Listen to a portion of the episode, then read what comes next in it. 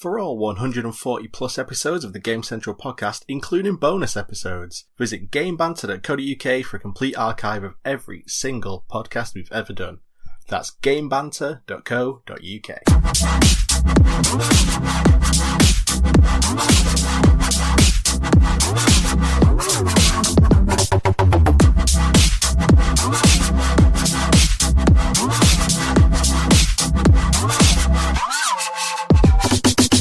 Hello and welcome to the Game Central Podcast, episode 148.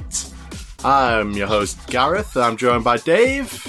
Hey, Hey, good, uh, good, Dave. good. I'm just going to say hello because obviously, depending on when this, uh, when they listen to it, it's either good morning or good evening. So just hello. It's true. Nothing in between though. No one listens to us at dinner time. Oh hell no! Who, who, who's listening to us in the afternoon? No, you can't listen to us and eat. It'd be No, physically yeah, exactly. It's physically impossible. exactly. Uh, today is the 14th of January in the year 2020, um, but what I should be saying is this is the 13th of January 2020, except Dave, you did me the big favour yesterday of letting me sleep from 7 until 8 o'clock the next morning. So thank you very much. Literally, when you when you when you messaged and said I'm literally going to come home and go to bed, I did not imagine you to literally just go to bed. No, I like so I was like, boff, comatose. um, on Saturday, I went round to my friend's house and we played the new Borderlands DLC until four in the morning. Uh, and then I came home, slept for a little while, and then woke up because I had to go to the pub to play board games. Obviously. Um, Yeah. And then that night, I ended up going to sleep at like five because I just couldn't sleep at all. And then on Monday, I had Excel training, Microsoft Excel. Um, and that was the most boring day, and I was falling asleep that entire day. But all day I was like, right, well, I got to do the podcast tonight. And then I like was like, down no. my street, and I was like, yeah, I can't do the podcast. yeah, oh, yeah, I'm, yeah, I'm dying. I'm dying here. Excel training of all things. yeah. Uh, it's really useful, isn't it, Excel? But uh, it is the most horrendously boring thing to learn about. Oh yeah. Um, like, I use it almost every day in my job. And you sit there and go, oh yeah, look, I'm so glad I learned how to do this. And I remember back at university when I was learning how to do it, just going, I fucking hate this module. Why am I, why am I learning about Excel? It's so shit. Can you do a VLOOKUP? Always, mate. Can you uh, Always. record a macro? Um, I can, but I'm not very good at using macros. They piss me off because I end up just deleting them at the end of the day. But I know how useful they are for people to not completely ruin your spreadsheets. Yep, Um, very important. And I didn't know that that was a thing until obviously you enter the world of work, and you're like, why would why would you why would you just do that? And it's, oh, I was just playing around. It- why? Just it worked, and now it doesn't. yeah, macros are really helpful. Yeah. it's literally like pointing to a box and just saying, just do that, only that. Yeah, done. Uh, just press a key and it does it, and then Yeah, in theory, everybody's happy. I'm a massive fan of conditional formatting. Um, Oh yeah, Oh yeah, yeah, huge fan, especially in my job. Color coding things when numbers hit, Mhm. you know, especially within a range. All about progress data. So, oh look, all my pupils at the minute are green, and then some will go orange because they're not making as much progress as expected. fucking it. That's Yeah. where the whip comes out. Give him a swift Yeah. one across the back of the hand. hmm We've all been to school. We all know. Yeah, exactly. That's that's how it works. I'm not going to correct you. Anyway, apart apart from well rested, I'm all right. But how are you, Dave? Yeah, I'm good actually. Uh, like I said, I was I was I was tired, but um, that's what work does to you. But I'm really excited to get back into recording. I feel motivated, and yeah, week's been good so far. So touch wood, it continues. Um, but I really want a restful weekend. It feels like I haven't had a weekend where I can just do nothing Hmm. uh, since Christmas, and I feel like I deserve one this weekend, where I'm literally just vegetating. Yeah, it's I- weird, isn't it? Like this past weekend, all I did was play Borderlands and then board games, and I was exhausted. yeah, this is it. I, I, I feel like I just need to vegetate and play play more games. Um, because I've got like a long list of games that I need to complete by February, uh, or the end of Feb. I've set myself like a target. How many? Uh, so I need to complete the games, or, or or at least I need to start. So I've actually said by the end of February I need to 100% because I wanted to platinum. So I want to platinum the Spyro Reignited trilogy, Okay. and then I want to go on to play in Spider-Man, Right. uh, and then so like a game a month. That's what I kind of want to aim for, Okay. and I might even do two.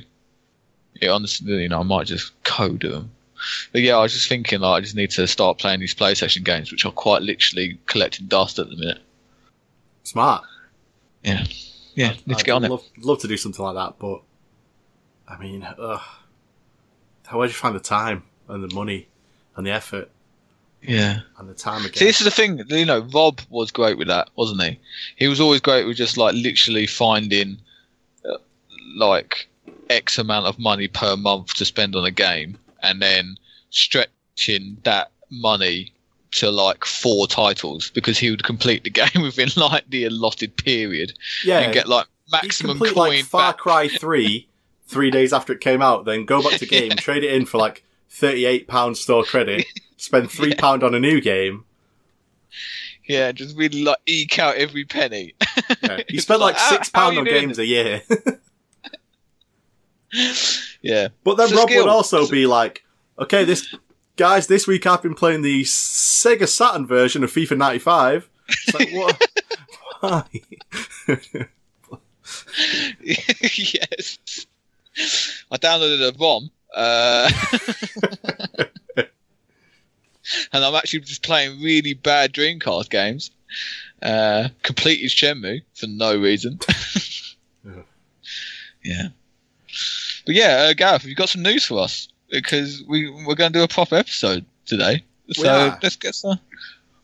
but we've been, we've been thinking about streamlining things a little bit. The news section in particular. I feel like a, a lot of the news stories could be a bit shit.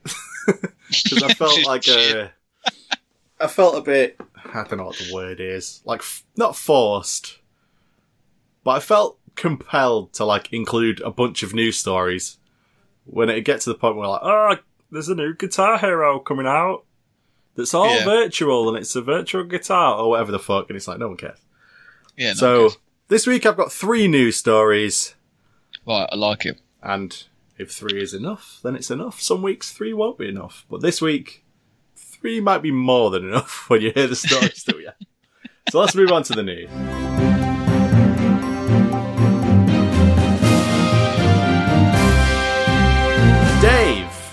Yes.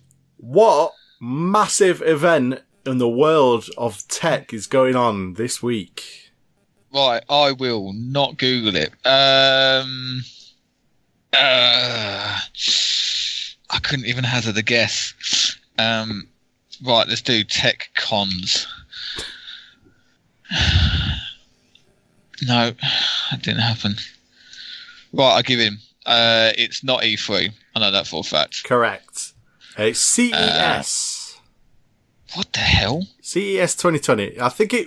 So it's within the past week. I don't know if it's still on, but um, normally you know they have some video game stuff there, but it's mostly like here's the new fridges and here's a new 86 inch telly Yeah. that folds into a napkin and all that shit. Yeah, so my Google Pixel is like been so when you set it up, it um, makes you like choose things you're interested in. Yeah. So it can keep you up to date. And then yeah, t- so I went, oh, I'm I'm I'm interested in technology. So like, it just keeps buzzing about this, and I don't know what it is. Right. It's just like, oh, new thing from CES, and I was just like, what? Never click on it because I'm never actually that interested. But now I am because obviously I'm recording. So what I mean is, is whoa, can't wait. Exactly. I, I'm not sure what it stands for. I think it's like consumer electronic something.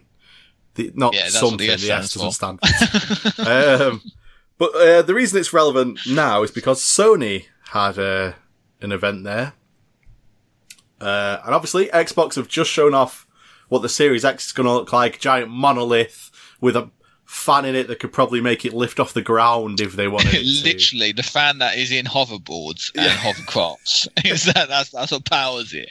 You turn it on, it just goes. Yep. And so the whole desk lifts up. and so Sony came out and they were like, "Here's what we've got," and it was the PS5 logo. Yeah. Um, and it's the exact same logo, but with a five instead of a four. it's the same. Exactly the same. Have we got like so going back to the Series X? Mm-hmm. Have we got a um like a comparison to a human? Because I keep seeing like these like digital mock-ups and these photographs where they're just kind of floating in space. There's no like comp- oh and here's one. Sorry, I just clicked on it. Holy shit! No, please don't. Sorry, now sorry. Uh, there is a picture that I just found of the Xbox Series X against the Xbox One, and it's it's literally like triple the size. yeah.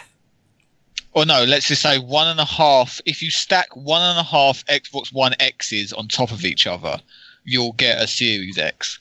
Sounds. yeah, it is sounds literally about like a tower. I think it's fucking great mate. Yeah, that's a statement and a half, isn't it? Let's be honest. because all But technology now that, is like PlayStation Five mock-up isn't small. yeah. There are some weird. I think the dev kit had like a weird like divot in in it where the fans went. It was really weird. But yeah, I love the way the Xbox Series X looks because all the tech nowadays, like it's got to be really small and sleek and blah blah blah. And Microsoft are like, it's a fucking Yeah, no, oblong with a big fan in it. Yes. It plays the best games at the highest quality. Fucking who cares what it looks like? I'm like, yeah, Look, yeah, this is it. it is not a design piece. It is a piece of technology which most likely, if the fan is that big, can be hidden. So it works. Hide it somewhere, probably underneath a desk. Actually, for my current setup, it would sit quite nicely next to my PC okay, and and wouldn't look out of place. yeah. My PC is very ugly. It's like it's just a massive case that looks pretty unappealing from the outside, but Mm. it's got good shit in it. I've seen some people's PCs that it's like all like fiberglass side that you can see through and the light refracts off in such a way and then they shove it under a desk. Never look at it. Yes, It's yeah, like, what's the point? I spent yeah, like 10 quid on my case and it's lasted me like seven years. Like, it's fucking fine. I like that. I like that is- function over form. I like that. Yeah, exactly. I think this is it. But the massive story was uh, again. I don't want to stop me if I'm uh, gonna, but the exclusivity of the games hmm on the Xbox Series X. The big one was is that the um, the Series X won't release with uh, an exclusive title, and the exclusive titles come in. I think it's like 2022 is the earliest release, Okay. Interesting. uh, which is the new Halo game. Um, right. but again, I skim read that article. I wasn't really paying much attention on my phone. Um, but yeah, I, again, I don't think it matters, does it? I know it sounds bad. Well, when they're saying all games will work on the Series X, you know, like, oh, when they no, when they talk about exclusivity, I just I I I honestly don't care. I think it's more of a it's more of a bugbear than anything else for me. Like if a game is just exclusive to one console, I think you're just literally halving your market straight away. I just don't see the point. Hmm. Um, you know, for well-established games now, I think it's like a um, it's like a given, isn't it? So, Halo. If Halo went to PlayStation, everyone would be questioning it. Um, but for new games, new IP, which have absolutely no allegiances to anything, for you to say I won't release on this console is literally like quite literally halving your market. I don't I think people could- are making that choice though. No, that's what I mean. So when these big news stories are coming out and saying, "Oh, Xbox, eh, the Series X is not going to have an exclusive title until 2022 when a new Halo comes out," I'm literally like, uh, "And?" But it's going to have games. You're making it sound like it's not going to have any games until 2022. like that's what that's what that's what the headline made it sound like. Like the Series X will be a block which won't have any new games until 2022. No, that's not what the case is. Uh, you know, Um, the point is, is that it will have games. It will have new generation games at the best quality. Um, it just won't have a title which is individual to the console until Halo comes out. Which, let's be honest, no one really minds waiting. You'd rather have a game which is good. I know it's almost like expected that the console needs to have a release title, but like you said, the companies don't want to make that decision anymore. Well, it's it's less important for Microsoft because of Game Pass. You know, all they have to do is Yeah. say if you buy an Xbox Series X, you get three months of Game Pass. Then anyone who gets one for said that. Christmas, they have uh, 300 games ready to go. So it's like, Yeah, I think they've already said actually with pre-orders you get up to three months. Actually, I think it's more than that. oh, if you buy it, it comes with three months Game Pass or Gold Ultimate. Game Game Pass Ultimate, whatever it is, uh, you get three months free with the purchase of the Series X, and then I think you get perks as well if you're a Gold member already. That might be made up, but I'm pretty sure um, they're going to release yeah, some yeah. sort of Because uh, Gears of War 5, when it came out, if you were on like Gold Plus, you got to play the game like five days early or something like that. yeah. So they'll probably have something like that for Halo, I would think. Like you play the multiplayer Yeah. a week early if you have that. That would make Yeah. sense. But like you just said, and like we discussed last week, it was just like that's a selling point in its own. And like you said, it's almost like Microsoft are making a point to go, we don't need an exclusive title because you've got 300 games off the bat. Go on, Sony. Tell me that you've got 300 games with the purchase of your console. And Sony went, look at the font on this 5. yeah, but fucking is it? Is it blue and red? Hell yeah! fucking look at it. Woo! We Ah, paid some so- money for that logo. Do we? I don't think Sony have said if they're going to be E3 or not this year because they weren't there last year. It's true. I don't think this is a year where they give Microsoft a completely free E3. No, That would be reckon- unwise, I would say. yeah, I'm probably going to say it's unwise. Because, like we said last week, was that, you know, and again, it would just be, it could have been a massive flop, but because Game Pass, they've put their time and effort into it. Um, like you said, I think it is going to be a, it's going to be one of those years that if Sony doesn't come out and say to their audience, look, you can get something else, um, you know, we're, we're trying as well because they tried, they can't compete with the online gameplay, really like Xbox Live is the superior like version. sure. Um, not like it really matters now, but it was. It was the market leader. Now online gameplay is just such a staple that you know if you don't have a working server system, then the console doesn't work. Um, but yeah, it's like PlayStation Plus, isn't it called? Yes. Um, they do like they're, they're trying to release like a Game Pass esque and like a Games with Gold esque system, but they're just literally like copy and pasting what Microsoft has already done and just gone, oh yeah, we can do that too. I think I've go, had yeah, but- PlayStation Plus since I got my PS4. I know, you know, Yeah. I've got games now. I've got, I think I've got like the Uncharted collection was this month, so that's cool. I think I've got like Titanfall 2 on there for some reason. Um, but it's like, I haven't downloaded or installed any of those games. Although, tell a lie, when, um, before Borderlands 3 came out, they did a free DLC for Borderlands 2, and because I had gotten the Handsome collection for free through a PS Plus, I just installed that, and then me and my mate played Borderlands 2 DLC with that. So that's when I used it. Once. Nice. Hmm. Um, this. So hang on a minute. I'm looking at these pictures of a PlayStation Five. Right. Uh, They're all, this none, is- none of them are official yet. They're all like No, this is yeah, yeah, yeah. This is a leaked mock-up based on the dev kit that was leaked out. Um, and it's massive. is it like the exact opposite? It's just a pancake. Whereas yeah, literally, Microsoft it's huge and flat, and it's got like really unnecessary ports on the side. It's got three HDMI ports. Why do you need three HDMI ports?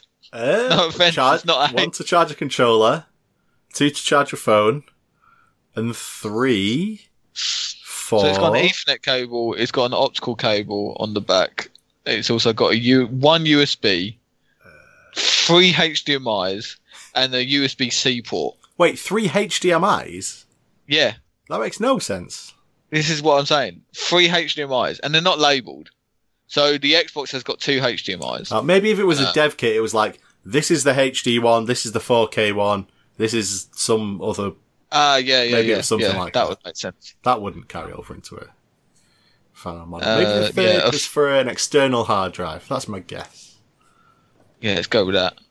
Um, but yeah, it just but again, these consoles are just massive. They're making a statement. Like, Fucking check us out. It's huge. Xbox are making a statement. I wonder if Sony will follow it or if they'll be like, ah, it's about the same size as PS4 or whatever. I don't reckon they'll change the design whatsoever. I reckon, judging from the, and this is judging from the logo alone, I reckon they're going to keep the design pretty similar. They might make it a little bit bigger because the PlayStation 4 Pro is slightly larger, isn't it? Yeah, it's, it looks Um, like it's a sandwich. Yeah. So they'll probably keep that size and just change the look of it slightly, but the insides are what, what count. Well, Because all the PlayStations have looked different, right? The PlayStation 1 Yeah, the PS2 they're is very that. different. The PS3 was like curved on top. It was like Yeah. unusual. yeah, But I think you. I'm looking forward to the Series X though. Yeah, oh, you know. yeah. It looks awesome. I hope I don't have to pay for one. I don't know what that means. I'm not going to steal one. What? I won't steal one.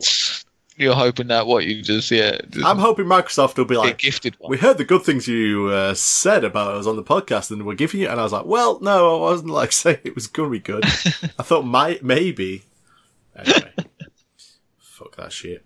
I don't. I'm. Not, I can't be bought, Dave. I can't I be bought, didn't- man. I did a two star review on a game they gave me for free. Okay, Yeah, I have integrity. Exactly, bitch. Was it two star? It must have been two star. I really didn't like that game. Must have been. Yeah. All right. awful. Next news story. Um, this actually came up today. So if we had recorded yesterday, yeah, we wouldn't We have got wouldn't have news this. story. So Yeah. in a way, it's a good thing I had Excel training on Monday. Exactly. Uh, lining. It was tweeted out today that on Thursday, January 16th at 2 p.m. UK time, there will be a Super Smash Bros. Nintendo Direct and they're going to announce the new DLC character and show them off in a big 35 minute long presentation. And I'm excited. one one character. Well, they've only got one left of this pass that they did. Yeah, this is the what I'm fighter asking. pass, Like, I yeah. Five characters they- and the last one is going to be on Thursday. So, is there is there um, some hints and tips or like um, possible what am I trying to say? Uh, possible contenders for the final spot? I've seen a few um, rumors. I saw somebody say Crash Bandicoot. Uh, Hmm. I heard somebody want it to be Waluigi because there always is one. Um, but it, it Always shouldn't be. Yeah, let's be honest, that's Uh, never going to happen. The most likely one I heard, which I would be bummed out by, is Dante from Devil May Cry. Yeah, someone said it's either going to be in their head. They said it's going to be Dante or Alucard from Castlevania Hmm. Yeah, I can Um, see that. because there there was like massive like um they said that Nintendo keep doing like these massive hints in their like because they did a Pokemon Direct, didn't they? Yeah. Um, and like all their like massive hit uh, hints, and everyone was like, "Oh, I bet it's gonna be Alucard because it's just gonna because they're like loving off the Castlevania um Yeah. games at the minute." I've seen people saying um, it's likely to be a Capcom one because Capcom have been doing a lot of really good stuff recently. One of my friends thinks Resident Evil character, which I'd, like they specifically didn't put Mai in the game when Terry Bogard was joining because she's got like a tits out. So I don't know if they put someone from a horror game in it because it's like scary for the kids, whereas the tits Yeah. are like too adult for the kids.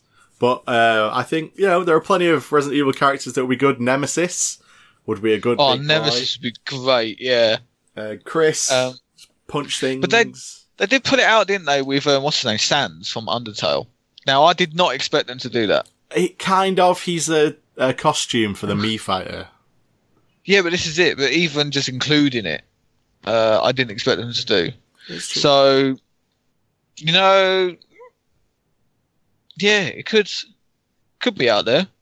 Uh, they so the, who they got? They've got the Piranha Plant. They've got Yeah. um, Joker from Persona. yeah, They've got. Oh God, help me out. Banjo Kazooie, Banjo Kazooie, that's it. Terry Bogard, Terry Bogard. the and then this hero from Dragon Quest. Oh yeah, that was the one that everyone kept on raging about. how, how vague. It's just a the guy hero with a from sword. Dragon Quest. yeah, from Dragon Quest. Not that there's been like 25 of them games. Uh, Yeah, like the only what one. hero Of, are you talking about? At least fucking commit to a series. the only one of like the DLC characters that feels like uh, unique and new and cool is Banjo. Yeah, He's like fun and he fights u- in a unique way. Whereas I I think a lot of Joker's moves, uh, people figured it out were like copies of other fighters' moves that they just like. yeah, adapted. moves Yeah, is yeah, the best which- way to describe it. Yeah, like you know, Yeah, like there's a lot of um, a lot of the kids uh, at school who were playing it were saying is that Joker's like s- um, a lot of his special moves are similar to that of like Clouds, but just modified. Instead of it's yeah. it being a sword, it's like a gun or a- or, or his cape. And they're just like they kind of just like kind of change the uh, aesthetic look, but the damage is pretty much the exact same more and it kind less. of works the exact same. And so, like you said, it's like it's it's a bit copy and pasty. Um, And that's what I feel like it would be if Dante from Devil May Cry was in there. It's like he's got a sword and a gun. There's already that in the game. Like, can we have little bit? But I, I would understand why they would put him in there. Like, Oh, th- yeah. at that point, you have like Cloud and Ken and Ryu and the guy from Devil May Cry and Banjo Kazooie all in like the same game. It's just like a you want to get as many of those games in there as you can eventually. I just would like to see. I my personal one is Hmm. Like always. Dragon Ball Z characters. I just just one. Just give Yeah. me fucking Krillin. I don't give a shit. Just give me any fucker. yeah, come on, man. Yeah, just get. Just, yeah, just give us one.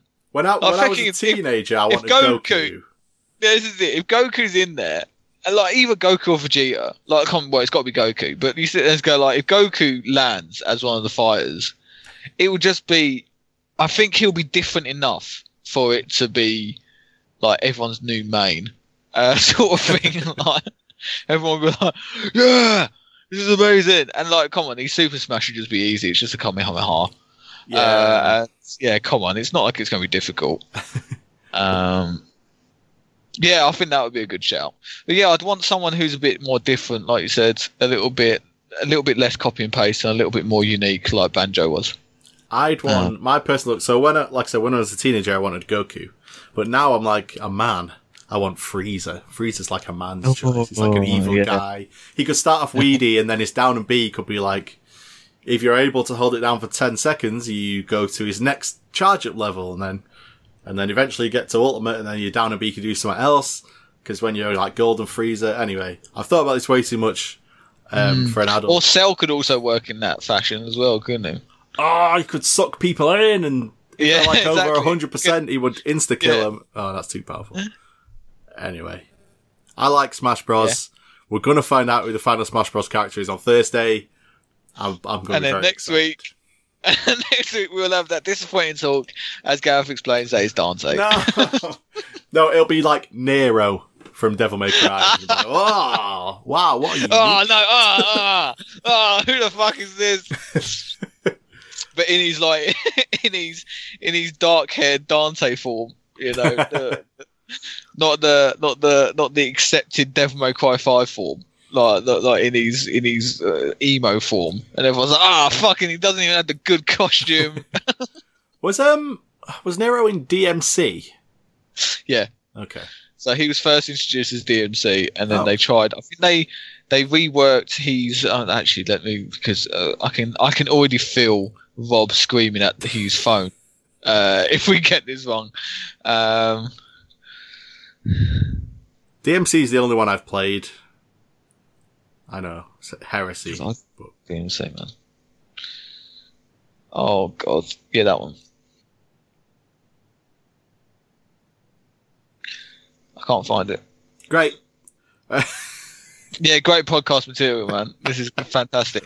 As far as I'm aware, well, Rob can scream at his phone all he wants. As far as I'm aware, he was introduced at in DMC, and I'm pretty sure he was introduced first of all as like the new, the new look of Dante. Um, Oh, is that not But- who Dante is? Huh? In DMC, I thought they like reimagined Dante as your main character. Yeah, Like, this is it. okay.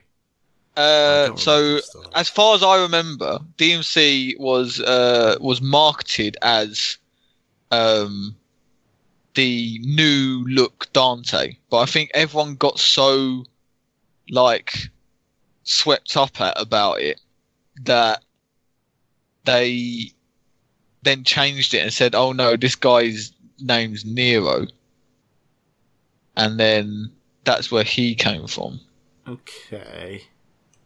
but again, not to be quoted. Because then my question is, where did Nero come from? Yeah, I I think he's Dante's brother, but I mean, it's, why wouldn't he be? That, that I could just be guessing that, and it's probably right. yeah, look at us, look at us, how, who haven't played the game and uh, just guessing left, right, and centre. All right, let's stop making fools of ourselves and let's move on to our third and final news story this week. Uh, so this one's a sad one, Dave. Oh no! This one also came out today, um, so thank Excel Training for this. Um, the Final Fantasy VII remake has been delayed. Yes, uh, yes, I did hear this. It's been A lot of people were like, but it was pushed back for a good reason. I didn't read the um, uh, what's his name, the release statement. Well, I have it in front of me, Dave. Thankfully. Right, give us a read. Okay. We know that so many of you are looking forward to the release of Final Fantasy VII Remake and have been waiting patiently to experience what we have been working on. In order to ensure we deliver a game that is in line with our vision and the quality that our fans, who have been waiting for, deserve, we have decided to move the release date to April 10th, 2020. We are making this tough decision in order to give ourselves a few extra weeks to apply final polish to the game and to deliver you with the best possible experience. I, on behalf of the whole team, want to apologise to everyone, as I know this means waiting for the game just a little bit longer. Thank you for your patience and continued support. So it's only a few weeks. Yeah, this is it, and I, I, think that'll be better because let's be honest, the uh, the going rate is uh, let's release it and patch it later, Yeah. sort of, um, you know, mentality. So for them to say like it's not up to par, and for them to say like uh, you know for unforeseen circumstances, and that could be like staff sickness or just you know polishing off the the bits here and there. They want this to be perfect, and they cannot. They cannot release it subpar. So, waiting a couple of weeks, you know, isn't the end of the world. If they said like, "Oh, we're going to release it in December," we're, we're, we're, probably we're probably going to like, uh, yeah, be a bit pissed off about that. But no, you know, it's still coming out in April. Um, everyone's still excited about it. And like I said, it's it's, it's another game which I'm not not going to play, but I'm going to enjoy watching. I'm definitely going to play it. I, I will. I'll definitely play this. I think it's one of those games which I can 100% suck shit at. Like you know, I'm just going to seriously. It's just not my game, and not through want of trying. I just know that I won't play it to its full potential because I find those sort of. Um, it's like a free flow RPG, isn't it? Where Yeah. you run around a battle arena, but like kind of have to get into space and sort out like your your next attack and like you know your items and like stack them up. And st- I was watching people play like the the the extended demo, and I was seeing their hands just like all of the because obviously you can't see the, the controller, but you just you see all the uh, menu items just come up, and they know exactly what they're doing, and I'm just like, oh, I'm I'm lost. What the fuck is going on? So, yeah, I can imagine myself getting quite frustrated at how bad I am at the game. Um, so yeah, I'll enjoy someone who's a master play it, and just enjoy the story because I I don't think I've ever. I, I've I've got the main gist of uh, Final Fantasy VII Okay. um, through other mediums. Hey, Dave. Uh, Uh, give us the gist of Final Fantasy VII. uh, right, just the Final Fantasy VII. Mhm. Um, oh, I know there's Mother. That rings a bell. Okay. I'm trying to explain it without it like just doing a like a really shit synopsis. No, no, that's, that's what we're But here obviously, for. Let's do a bit. Yeah, exactly. We're here for the shit synopsis. So, uh, Cloud is part of a rebel group against this massive organization that just control, as far as I'm aware, controls like the world. Um, they then meet up with a whole band of anti-hero heroes. Cloud falls in love. His girlfriend dies through the big Sephiroth dude with the massive 95 foot sword. Uh, he keeps going on about Mother and how uh, how fantastic Mother is, and then you realise that Mother's like this AI entity, godlike creature.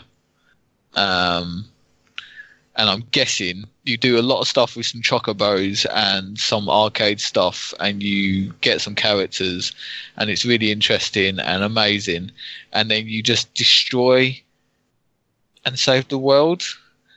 See, this is it. My synopsis is shit because I think the last time I actually, and this is no joke, my fr- I did watch my friend complete this on PlayStation One. I think I was about eleven. Wow. oh my god.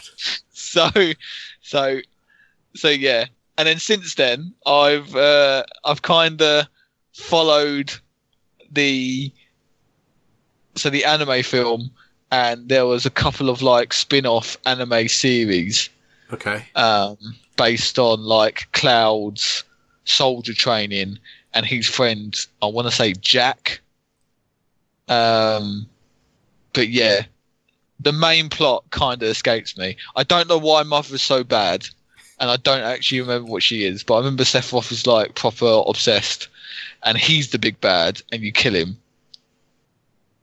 because he killed your love. And no, I remember no need to play the game anymore now. Everyone knows how Yeah. how the game goes. I remember Victor being my favorite character because he's all like mysterious and nobody really knows his origin. Um, he's just this devil-like soldier dude. I believe Yeah, I'm just he's a vampire, right? Yeah, this is it. Everyone keeps on saying like, "Is he a vampire?" And they're just like, "We think so." Uh, yeah. I think you go with that. find him in a coffin in a haunted house, as I recall. What fucking whoa? Calm down. Doesn't mean that just because he sleeps in a coffin in a haunted house, he's a fucking vampire. That's true. All right. True. Maybe he's just a really hardcore goth. That's not cooler Uh, in any way. Just imagine if that's like you know his origin stories. Victor is just a really, really uh, sleep depraved, sunlight depraved goth. I don't know if you'd even see Victor in this remake. That's No, the thing is because they've done a pretty good job of keeping it to what I recognise as the early parts of that game. That there might not be an open world. You might not get out of the city you start in. That's kind of why I'm interested because I want to see. oh yeah. to see how much they've managed. I wanna know. It's only a part one, Uh. right? They're doing like, like at least a part two. I would assume part two and three. Fuck knows. I want to know. I want to know. I'm just literally googled Victor Final Fantasy VII remake, and it's not come up with anything. There's not a character model for him. Nah, nothing, man. Although they they made a PSP game that starred him, so there must be a HD version of his model. Was he in Advent Children?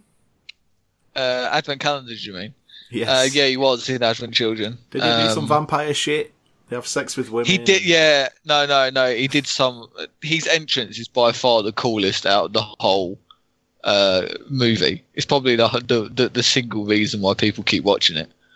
It's because Cloud's getting his ass beat, and then he just comes in, and he's just literally a cloud. What's that name?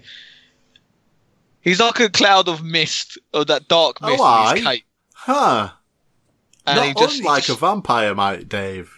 Yeah, this is it. And he just now that you say vampire, it does it it does make a lot of sense. Um, uh, yeah, but yeah, he just comes in in a, like yeah in a very vampire-esque style and just like beats the shit out of everyone. And then once everyone's down, he then just literally appears and just like looks at Cloud and just says welcome. and then just Cloud's there, just like oh uh, hi Victor. And he's just there, just like It's like the most badass thing ever. And There's a like, character "Oh, in Final Fantasy VII, I believe, called Yuffie. yeah, Uh, I played that game on an emulator, and I got like right to the end. Never once saw that character. yeah. Yuffie's the small girl with the um, well, not small girl. Uh, let's say young lady with the um, star boomerang. yeah, yeah, yeah. So when Yeah. she turned up in Advent Children, I was like, "The fuck is that? Who's this?" See, this is it. I know all of these like characters, and like, all of them ring a bell. And then you sit there and go, I can't remember when you meet these people or why. And shit, I've forgotten the story. yeah. So I'm very much looking forward to seeing what it's like, and like you said, how they take it and where they take it. Like, is it just going to be if it's segmented up massively, and then how quickly are the next parts going to come out, and whether it's going to be a more linear-based story or whether they want like the open world. I reckon people would lose their shit if it isn't like a Final Fantasy 15 style game because they Ah. because everyone knows that they can do it. Does that make sense? So like, Rob keeps going on about how great Final Fantasy 15 is, and you know how amazing the open world is. So the fact that they can display the fact, you know, we can do it in like these 3D graphics, and it still feels like Final Fantasy. If they're just like, well, if that's not the Final Fantasy 7 remake, then I reckon there's going to be uproar. Yeah, I mean, And also, if Fantasy there's not VII Chocobo racing, then I reckon people are just going to be going fucking nuts. Yeah, in Final Fantasy VII, it's just like you see an overworld and there's a ship, and you move the ship around to anywhere on that world. It's like a Hmm. globe. It's like you move the ship and it just like goes across the globe. Yeah. they could change that so it's like you're actually doing the journey because that's what Final Fantasy 15 is, right? You're in the car, Yeah. you're driving around, your character is having conversations while you're driving around. That never even occurred to me. That could be fucking awesome. Yeah, and then they could add in the um, lore as well of all the different characters, like Yeah. during these conversations. I just assumed it would be you see the world map and you move the ship to where you want to be and then you're there. I, yeah, that's way better. Thanks, Dave. You've made me See? more excited for this Hope. game. Unless they don't do that. And also, this is making me really want to watch Advent Children, so I might rewatch that on the weekend. Alright, buy Um, much to much to my wife's uh, dismay, probably. Dave, we watch this Like, every oh weekend. shit! Not this again. We watch it every year. Fucking hate this. Uh, but yeah, excited. I'm excited to see what it's like, and um, yeah, hopefully, like we said, it's uh, it's more like Final Fantasy 15 rather than. I I would also love it if it's like proper HD graphics, and then you go onto the map screen and it turns to like PlayStation One graphics, and like you're you're the normal blocky cloud, and you're just like gong gong gong gong gong running across the map again. That would be cool for like a minute. And then Yeah, you just be like, like, oh, my no." eyes! Right, yeah, Ah. joke's over. Going from HD graphics to 8 bit graphics is really painful. but yeah, excited. April. Really excited. Oh god, 20th was it? Did I say? I know it's not first. April 10th. There we go. I did see one tweet which was like, thank fuck I didn't take the day off. as if, as if that was the issue in the first place, you know. April 10th. Oh, almost a day off then. April 10th is a, it is a Friday. So, you know, you take that Friday off, you got Saturday and Sunday. Think about it, Dave.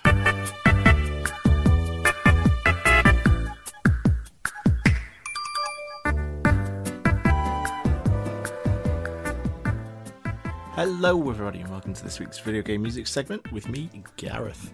Uh, I'm trying to be a bit quiet because it's half past midnight right now, uh, on the same day we recorded the rest of the podcast.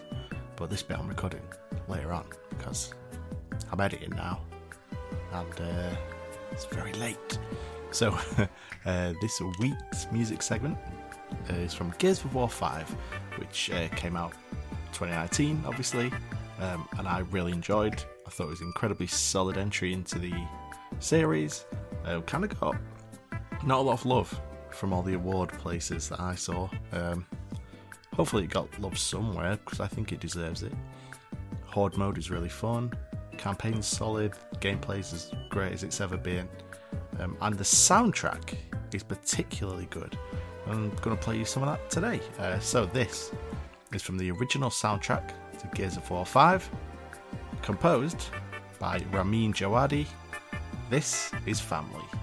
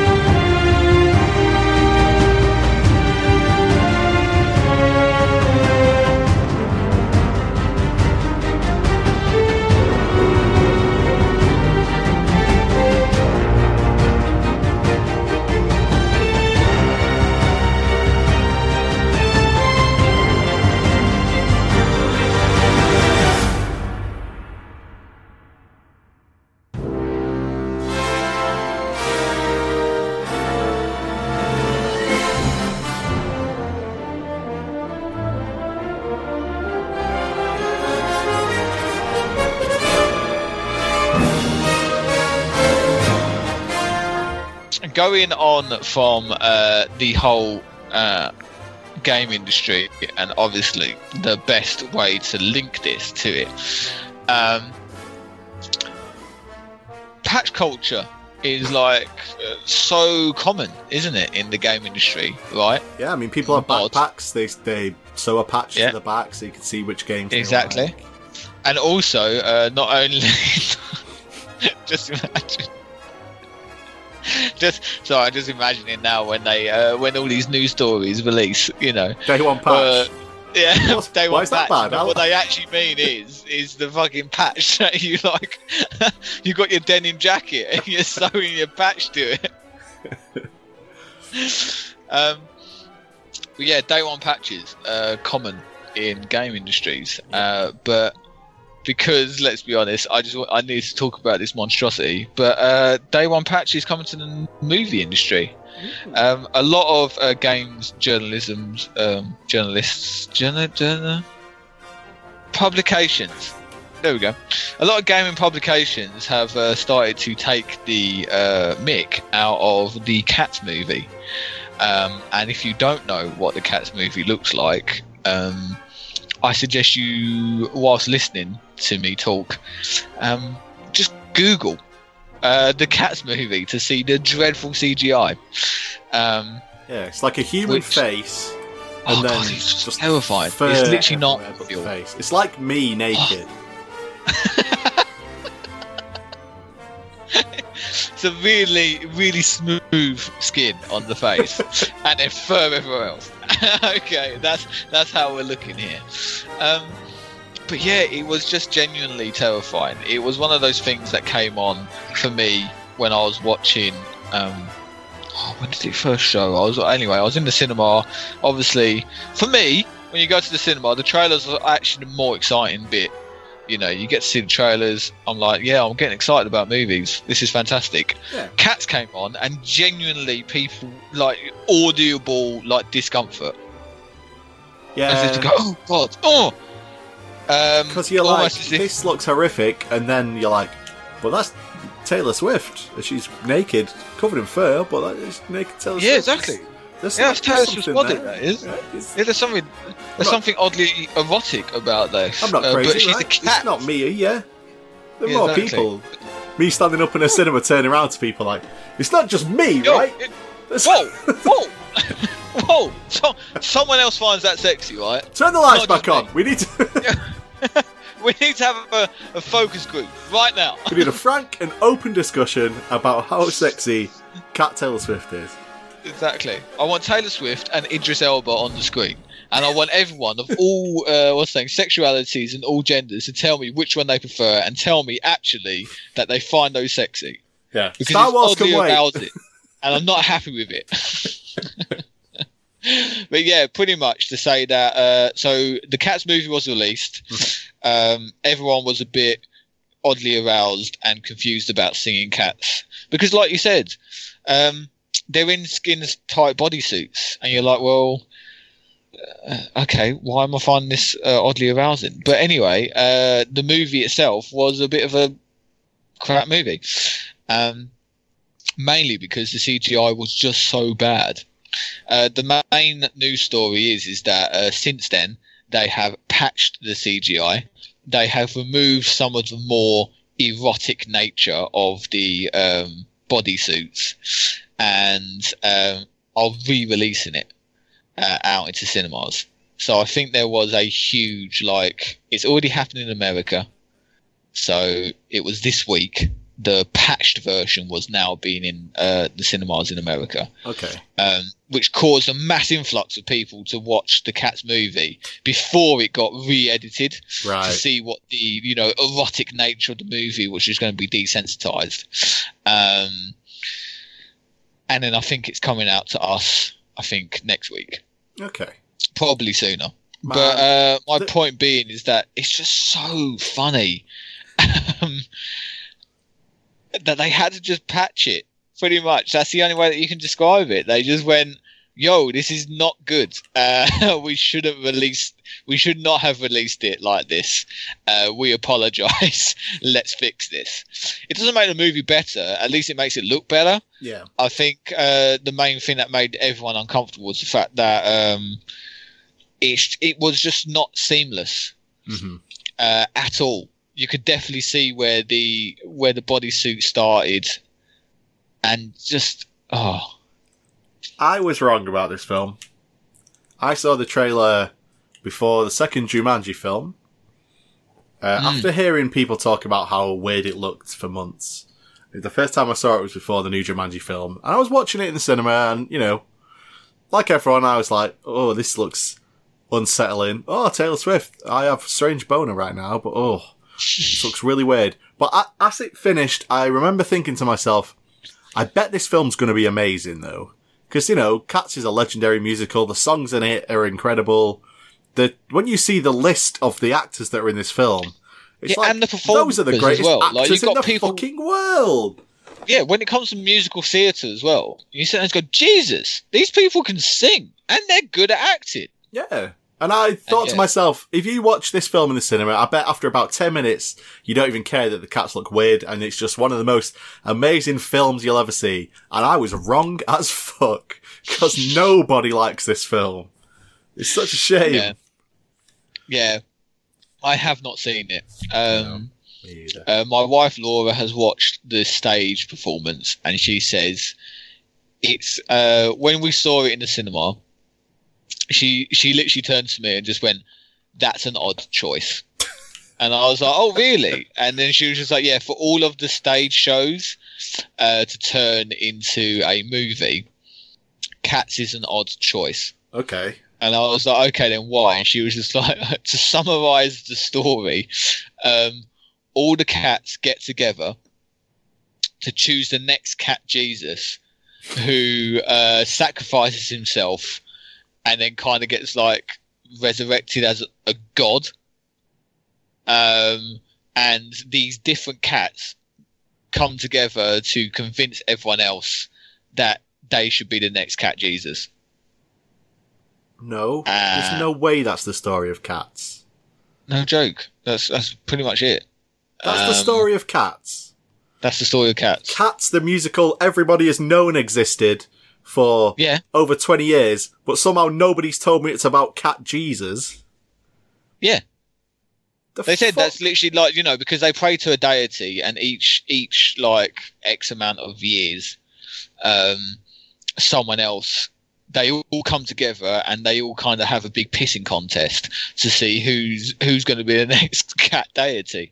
So the best way to summarize that is they choose the next cat Jesus, and this person gets resurrected as the next cat Jesus. Now I could be completely wrong because I haven't seen it, and this is based solely off of a uh, synopsis from my dearest wife. But again, uh, it, she just said it's an odd. It was hard to follow when she was on stage. Right. So she said to bring it to the movie uh, screen, and, she, and a lot of people I've I've read a lot of reviews, and a lot of people have kind of said we don't really know what's going on. it's a lot of cats singing really well and singing some really great songs, Mhm. but the story we we can't really follow it. like we don't really know what's going on. Um, so yeah, I don't think there's a lot of things going in its favour. Um, but more importantly, and, and like I said, getting back to my point of this whole patch culture that is in the game industry, but seems to be leaking a little bit into the movie industry as well. So we've got the likes of, you know, what springs to mind in recent years is Sonic, Right. obviously. Yeah. That was obviously patched before release. But the fact that, um, you know, especially in a CGI culture of movies where, you know, um, CGI in movies is forever improving Mhm. and also can be forever adapted. Um, you know, something like Sonic, which I still think is the best marketing ploy I think I've ever seen in my life. you think it was a ploy? Oh, 100%. Like, you know, I bet they looked at each other and just went, Do you know what the best way to get people interested in Sonic? And then there's like, no, what? And then there's like, let's release a shit Sonic. Let's try and make him the most realistic hedgehog known to man. And they're like, but we're not. We're making this model, and he looks like Sonic. They were like, no, no, no, yeah, just for the trailer. And they were like, what? Yeah, just the trailer. Edit him like this actual hedgehog, and make him really weird with human teeth. and like it just, I reckon it snowballed. And you know, I could just imagine loads of like CGI designers being like, "Oh no, make his hands really creepily small," and like you know all of this stuff, and his feet massive, make his feet huge, because it feels like when you when you now see the Sonic side by sides, you're just like, why would they, why would they choose this design over that one? Like, why would they choose this old design over the new one? Why would that ever be the case? I know what you're saying. And because it's given it such hype now, Yeah. and loads of people now are saying, "Oh, I'm definitely going to see it now that they've made the changes." I think it's just an amazing marketing ploy, and I and I just commend Sega and you know, uh, is it Universal or Paramount for doing it? You sit there go, yeah, I think it's a, I think it's a good ploy. It's either that or I'm being totally, I'm, I'm giving too much credit to the movie industry and saying no, they, they, they, they probably are just devoid of all common sense, and they did think that this was going to be a good idea. I mean, every video game movie, for some reason, veers way off from the source material. Yeah, it always misses the mark, doesn't it? Like how th- they made a Resident Evil film, and it's Yeah. not just about a mansion full of zombies. Like they No, go it's not- underneath it's- it, it's not there's, like, even about- there, but it's like, why not just follow the fucking plot from the fucking game? I just love the fact that the first movie just has literally almost nothing to do with the T virus. Yeah, it's almost an afterthought. They were like, "Oh yeah, by the way, um, it's not just a zombie horror movie. There is a uh, T virus." Like the more interesting things about Resident Evil isn't the zombies; it's why the zombies were or exist.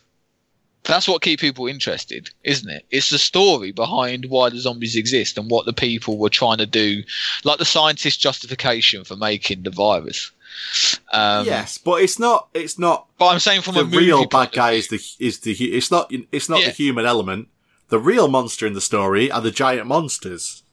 yeah. That's what's great What I'm saying is that Evil. from from from a from a movie point of view, the story element is already there. So why did they not use it? And they were like, no, no, no, no, no, no, no, no, no, no, no, no. It's got nothing to do with that. It's just a horror movie, and we'll slightly link in the fact that this virus exists, and then we'll do five movies to explain why this one character, who just happens to be my wife, is immune and is a superhuman, like amazing superhero. It's not a horror film though. It's an action film. Awful. She jumps off a is. wall and scissor kicks a dog in the face. Yes, she does. Why? Why did they do that? Oh, And then know, they're mate. the It's just- fucking balls. Right. I haven't seen many of these Resident Evil films, but I've seen the trailer for one of the more recent ones, and there's shit from Resident Evil 5 in there. Which doesn't make any sense, because it's a completely separate strain that they found in Africa years later. And in that universe, the world has already been dead for a long time, so why is there Yeah. still an umbrella place somewhere run by Wesker? Which, why? Like, just Why doing shit. Yeah. Why are they still trying to figure out how to destroy the world when it's all zombies and deserts now?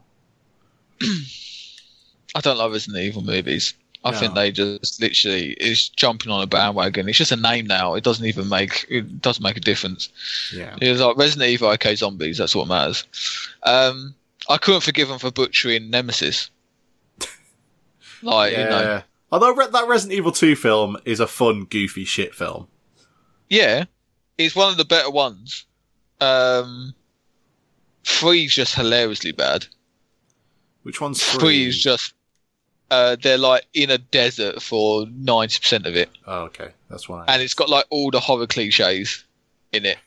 Right. You know, like two people definitely tried to have sex in a like abandoned like bus, oh, alone. yeah. Obviously, and you sit there "Well, you're dead straight off the bat." Like you know, you you're dead before you see any skin. You know, uh, and yeah, it's just hilarious, and like really bad, like over exaggerated, like accents from like different parts of the world. Like the Texas man is literally a cowboy. Right. Um, and it's, it's just bad. It's just fucking awful. anyway, my question is do you think, because again, the other example that I had was the fact that earlier in the dec- dec- century, uh, In the, the Uh, past.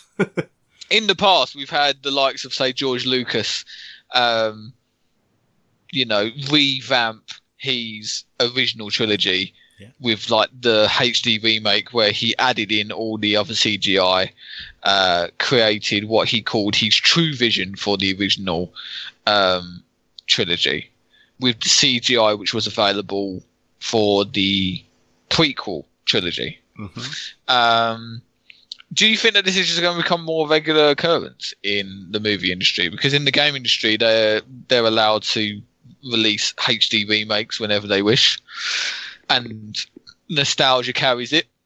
It's true. Um, do you think that you know, especially seeing as CGI is becoming more seamless, that they can make these patches and people would still go and watch it, maybe watch it again if they didn't like it the first time? Absolutely. it com- like, imagine a world where they re-release over three Christmases. They've re-released the Lord of the Rings trilogy with remastered CGI. You know, Gollum looked amazing back in the day, but if you rewatch that film and you look specifically for where he doesn't look okay, very often you're like, ooh, ooh, he's a bit rough. Oh, he's sticking out from the background there. When you're not paying attention and you're just watching it, you're like, he's he's another character in the in the shot. But when you Mm. actually like stop and stare, when all you're looking at on the screen is him, it's a bit like, oh, he looks like he's floating off the floor there. You know, so they could easily Yeah. go back in and redo the CG. Um, but I think of, do you remember Destiny? Yes. Uh, originally, the ghost, which is the little robot that follows you around in that game, was played by Peter Dinklage Yes. yes of Game yes, of Thrones yes. fame. When they, um, I think it was some of the DLC, they got um, another voice actor in the guy who does Nathan Drake. What's his name?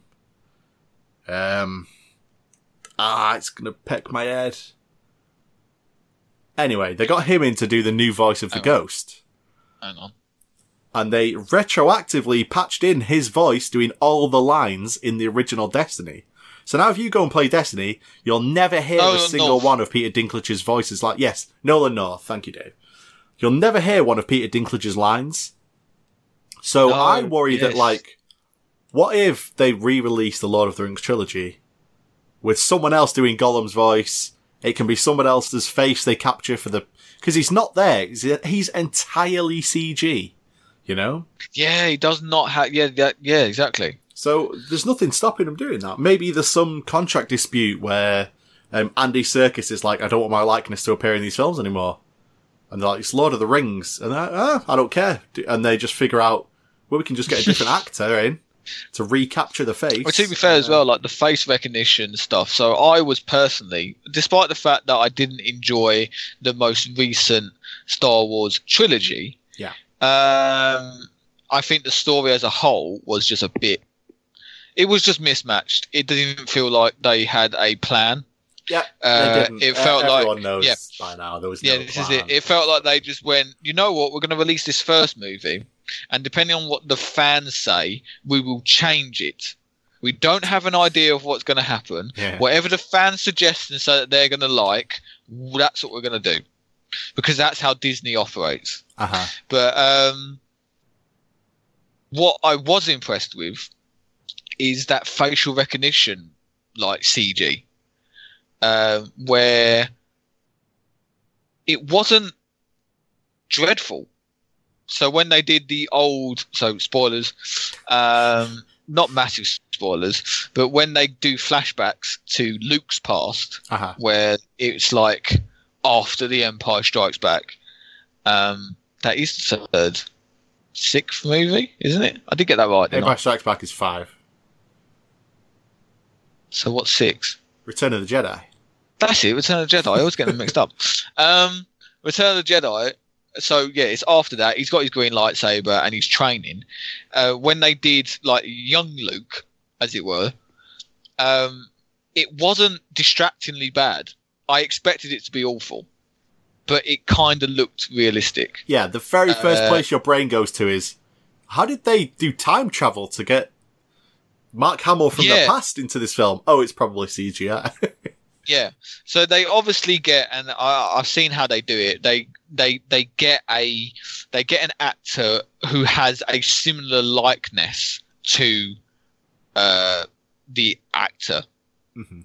um, to do the motion capture, and then they kind of just like almost Photoshop his likeness into the person that they want um, with CG and you know normal film techniques Mhm. and I, I was, and, and and it does turn out quite well but it means that like you said is that they could technically like replace it'll be arduous but they could technically replace Orlando Bloom as fucking Legolas if they really wanted to Yeah. um obviously it works at the minute in short bursts but you know as the technology grows i reckon they could just kind of throw a new actor in there completely yeah.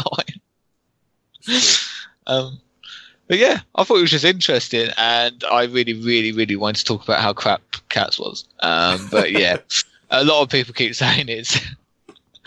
Actually, a lot of the staff members at work just keep saying like, "Why am I attracted to cats?" There's a part of me, and it's very small, but I'm attracted to Taylor Swift as a cat, and I'm not okay with it. Yeah. I'm okay with it. Yeah, I'm fine with it. So Yeah, how- how do you think they'll abuse this uh, new technology in the future? Because you know, video games. It didn't take them long before they were like, "Wait, we can just patch a game on day one. Why? Yeah, why are we is it. finishing these before we send them say, out?" it's become such a norm now that almost like we just discussed in the news article is that when Final Fantasy went, whoa, whoa, whoa, we're just going to uh, postpone for two weeks and then release the game. I was like, why? And my first instinct, I didn't verbalize it. My first instinct was, why didn't they just do a day one patch? Why is that? Why is that okay for me to think like that? It's not okay for me to think like that. okay. Yeah. Why, like, Like what, 45 what gigabyte day one patches are not cool. That's like a whole game which you didn't finish. what if in the future it's like, uh, oh, did you see that new Matrix film yet? Yeah, yeah, I saw it on day one. I'd give it a week before you go though, uh, to till the Yeah, effects are. Yeah. finished. Yeah. You know what I mean? That They could can say like, um, oh yeah, what version of um, yeah, what version of that movie did you see? But of, Oh, uh, yeah. version 1.3, the the sound quality is Yeah. not quite there. exactly. This is it. Like, I think if it becomes norm uh, for these for the CGI to be corrected, judging from um, audience feedback, then um, it can only tell. Like because. Especially with the Cats movie, it's kind of seen a second surge in the movie, Mhm. and it's almost got a second release. It shouldn't be treated like that, though. It should be like, um, but because it's under the premise of we've improved it, people who saw it the first time and didn't like it are almost compelled to go see it a second time Yeah. in the theaters because technically they've improved it, um, Yeah. and they want to see what the improvements are. So even if they don't like it a second time, they've still made double the money. Yeah, So- I wonder if there's some kind of future Yeah. where we have like, you know, um, Asura's Wrath. Yes. That was a game that came out, very good game, uh, really good Yeah. reviews. People love that game, uh, um, myself included. A, a while after that game came out, they released like ending DLC, which like wrapped up the story. I wonder if there'll be a film where you see it that doesn't necessarily end with like a to be continued or something like that, but they re-release it like six months later with like 20 minutes added onto the ending or something like that. Yeah. I wonder if but that's this is it. possible. Like, I think, I think the difference is, is that you know, in the movie industry, it's it's not unusual for that stuff to happen because, but it's more for like the DVD releases and the Blu-ray releases. Like, it's very common for a director's cut or an editor's re-release to come out, uh, where, like you just said, a new addition to the ending is added, um, because that's what the director first envisioned it to be, Mhm. and only because of you know um, marketing constraints we didn't include it. But because uh, now the film is popular, I can release it on DVD, and I don't care about the box office.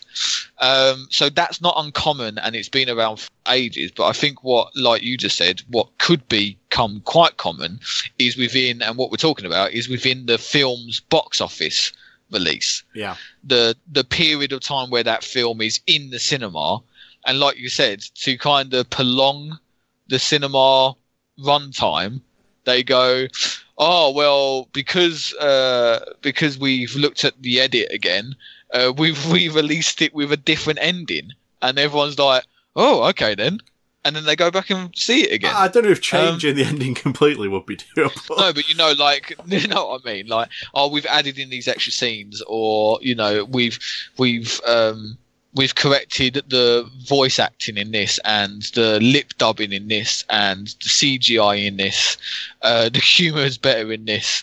Um, I can see it happening, but it always depends on whether it becomes the norm, and whether it becomes the norm depends on whether people just don't react to it yeah. I, if people keep going world- back and seeing it, I can see a world where they re-release, say, I don't know, whatever the next Avengers film is. I think Marvel would be a good place. Well, not a good place because all this is horrible. Yeah. But um, it's, it's a dreadful dystopian fault for media. say like know. the next Spider-Man film, uh, it acts as its own film, like self-contained, wrapped up, good story. Film ends. That was a good film. But then, like six months later, they re-release it, and the last twenty-five minutes, maybe it like ends, and it's like instead of the Marvel after credits thing, then there's twenty-five minutes that is still that Spider film's Spider-Man story is still ended, but there's 25 minutes that leads into say the next Avengers film. Where yeah, if you like don't extra see that, teaser footage. if you don't see that, you Yeah. still get to watch the next Avengers film and it all makes sense. But it's like, if you do care, you also get this extra 25 minutes on the end which sets up a future thing. I can see Yeah. that. now including a uh, a pre-release short, uh, which will combine the two movies together. Yeah. Yeah, I can. I yeah, I can see that happening. I've often. and again, it's not go it's not unusual for it to be, um, you know, like movie marathons now Yeah. are like so normal. It got ridiculous when like the End Game came out, and they were like, "Watch the whole Avengers saga." Fuck off! Are you joking? That's like four days worth of movies, Yeah. man. And they were like, "Yeah, buy one ticket and you can keep coming back for four days straight." How many fucking days off do you think I've got? I I would take days off for that shit. Yeah. But I've often said to my friends, like, um, I would love it if a film ended and then the end credit scene was like half an hour. Like the the Jumanji, the second Jumanji film ends with a thing that's like very much like, uh oh, set up the next film. But like, what if that thing had happened half an hour earlier? And as the film credits are rolling, like, was this film like one hour ten minutes long? That's unbelievably short. And then mid credits, it's like, here's forty five minutes more film. I think that would be sick. I mean, that doesn't really have anything related to this. I just, I want somebody to hear me say that out loud because I think it's an awesome idea. so they shortened the movie Yeah. for what pretext just to be like haha I got ya and then they do another half of the movie The end credits scene is always so exciting in films because it's all it's that's the bit where it's always like, oh, I've got to see another one now. So you make that bit really long, then that's better than the actual film.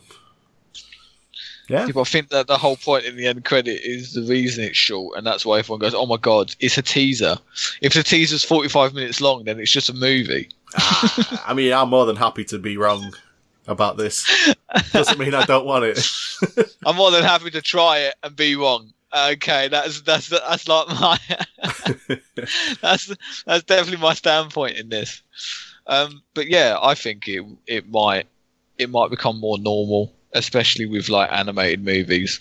I can see Disney definitely jumping on this bandwagon Yeah, and uh, responding, especially like just responding to mass appeal because they always want positivity. So I can see them being like, "Oh, you want um, you know, just changing like a whole character design because someone, a, a lot of people said that it should happen." And so, yeah, That's what Sonic did. Let's just see what happens. Yeah, but the difference is that Sonic did it before the movie was released. Cats did it after the Uh, movie was released. Exactly. Cats did it after the movie was released. So I can see like someone like Disney being like, "Oh, you want Wreck It Ralph's t-shirt to be purple, not red? Okay, then." And then they just like fucking change it. um, just peer pressure. That's all they, they they just respond to peer pressure. So Yeah, th- there is Yeah. a worrying idea, and not to keep talking about this forever, Dave, but there is Yeah. a worrying idea of like, you ever see those articles where it's like such and such a character is very problematic in this new film? yeah, Like, why they're don't? just like What if they can just go back in the film them out. stop that character like being that way? Like, what if there's a character very specifically like racist, for example, that serves a purpose to the plot, but they get a load of bad press, so they're like, let's just go in and like change that character, and we'll just send it out to the theaters, and they'll, you know, if they don't do I it, think it logistics wise, um, logistic wise, I think um, because of like you know, it's pro- it's all down to money, and at the minute it doesn't cost because with the cats example and with the Sonic example, they just changed the visual look of characters, so that doesn't require anyone but a visual effects um, department to work. Mhm. Now, when it comes to like you just said, it uh, like almost erasing a character or changing a character's personality, that requires filming, voice acting, you know, changing up dialogue, editing.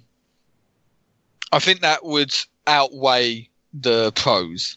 You know, the cost would outweigh what they would gain from it. So Mhm. I don't reckon it'll get that bad. But I think definitely for CGI movies, it's kind of small tweaks here and there. I think would uh, could become more normal. Um, like you said, editing the way someone looks, editing a character design.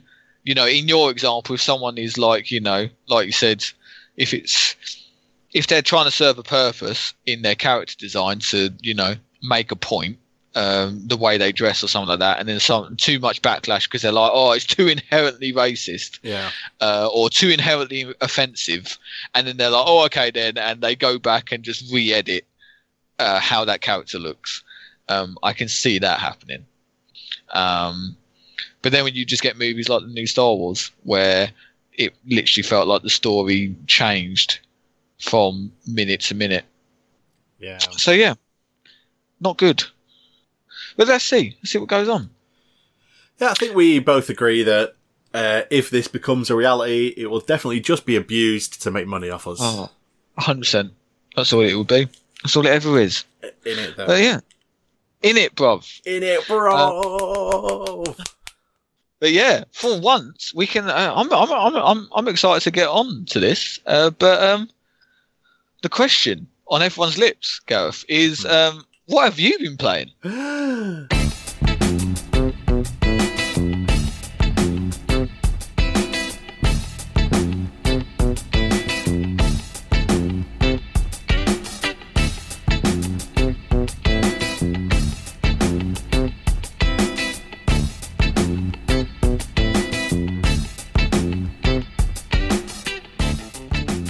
This week, Dave, uh, I finally got round to playing the Borderlands 3 DLC with Nice. my friend with whom I play all the Borderlands stuff with. We played Borderlands 1. My See- friend with whom doesn't exist. Harsh, but I understand why you would it's assume just that. me. no, I'm joking. Yeah. So what Uh, was it? Sorry, I interrupted you. You did. Uh, it's fine. Me, me and my friend, we've played Borderlands 1 together, Borderlands 2 together, Borderlands pre-sequel together, and Borderlands 3 together. And when I say together, I mean start to finish, multiple difficulties, uh, completing like every single piece of DLC together. Like, we fucking love these games.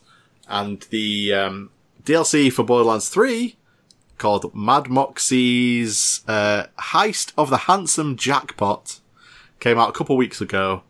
And we've just been sort of waiting for the right time to play it, and that time was this past weekend. Um, as I said, I didn't sleep because I was up until four in, in the morning playing this with my friend. Um, and I'm happy to report this DLC is very, very good. Um, there's a tendency with some DLCs, especially this soon after launch, that they're a bit phoned in, a bit half-assed. Yeah, yeah, I was about to say a bit half-assed, a bit just like cobbled together because we want to keep you busy whilst we focus on the actual good DLC, which we're still trying to make. Um, yeah, let's just get it out.